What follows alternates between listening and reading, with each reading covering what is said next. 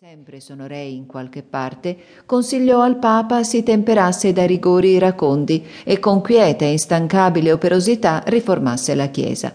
Non aspettiamo, gli scrive, d'essere umiliati, applicando a se stessa come suole il consiglio che non paia superbo, ma tanto lo fa più potente. E se a questa parola si dava retta, la riforma santa della terziaria italiana risparmiava la torbida del frate tedesco e questa era già preannunziata dall'inglese Vicleffo, a cui doveva seguire quella dell'Us Boemo. L'inglese predicava la libertà del parlare, il tedesco, secondo la natura indeterminata e inconseguente di quegli ingegni, predicherà la libertà del pensare e poi, né detti e né fatti, prenderà sembianze d'unità mendaci e all'applicazione del suo principio contraddirà con gli improperi e le violenze. Dopo Martin Lutero, Giovanni Vicleffo, dopo Giovanni Locke e i filosofi scozzesi, Emanuele Kant. La Germania non è originale mai.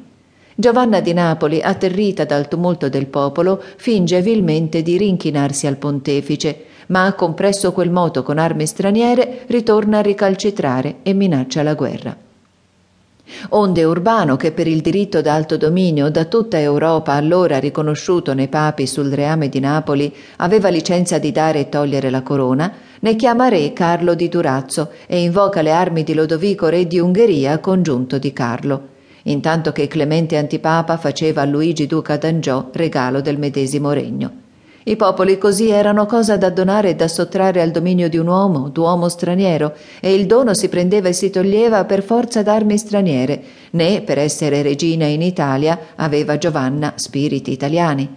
Caterina, vergognosa che persona del suo sesso si mostri tanto impari al ministero toccata l'insorte e dandosi spettacolo al mondo di molli e crudeli costumi, giochi così malamente di codardia e di violenza, Caterina, dopo scrittale invano un'ultima lettera affettuosa e grave e rammentatole, diplomazia femminile, l'età sua non più giovane, cui mal s'addicevano gli impeti e le leggerezze, riconobbe inevitabile ormai la guerra da che in paese così prossimo a Roma e che tanta parte d'Italia tale regina aizzata e sostenuta da Francia e da cardinali scismatici e dalle parti civili che potevano di quell'ire approfittare e sempre più lacerare la nazione tutta, tale regina, impotente del bene, troppo poteva recare e alla religione e alla civiltà nocumento. Ma più mite e più sapiente che non apparisse al di fuori il Papa stesso, la figlia della Repubblica Senese scrive al re d'Ungheria, insegnandogli a santificare con le intenzioni la guerra e farne una specie di martirio.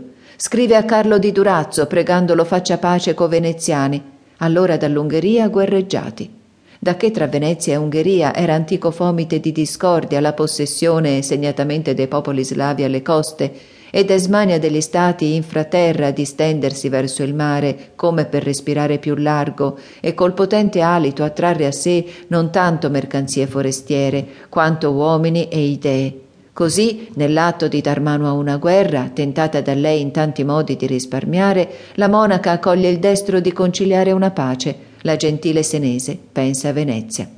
E chissà che alla santa figliuola del tintore, cospirante a deporre di seggio la rea regina di Napoli, non pensasse sovente nelle meste delizie e nell'esilio ameno d'Asolo quell'altra Caterina, erede de Lusignani, la deposta regina di Cipro. Certo a ciò non pensava il cardinale Pietro Bembo, scrivendo i suoi Asolani.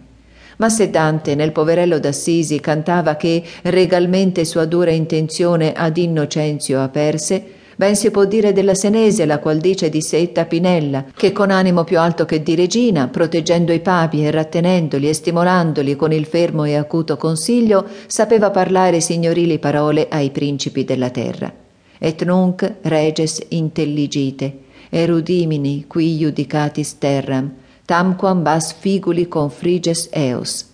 Nel far balzare la corona di capo a Giovanna, Nell'imporla con la vergine mano a quel di Durazzo, ella lo fa avvertito che quello è cerchio pesante e rovente, e gli è liberale da munizioni da mettere insieme conforto e spavento. Parla ai grandi della terra con la mano levata come a Saul Samuele, con la fronte alta come a Davide Nathan, ispirata dall'ardimento di Debora e dalla pietà di Maria e intanto che il francese antipapa, mercatando quel che non era suo, accozzava Romagna e parte dell'Umbria, e il ferrarese, facendone un regno francese detto dell'Adriatico, da regalare al duca d'Angiò,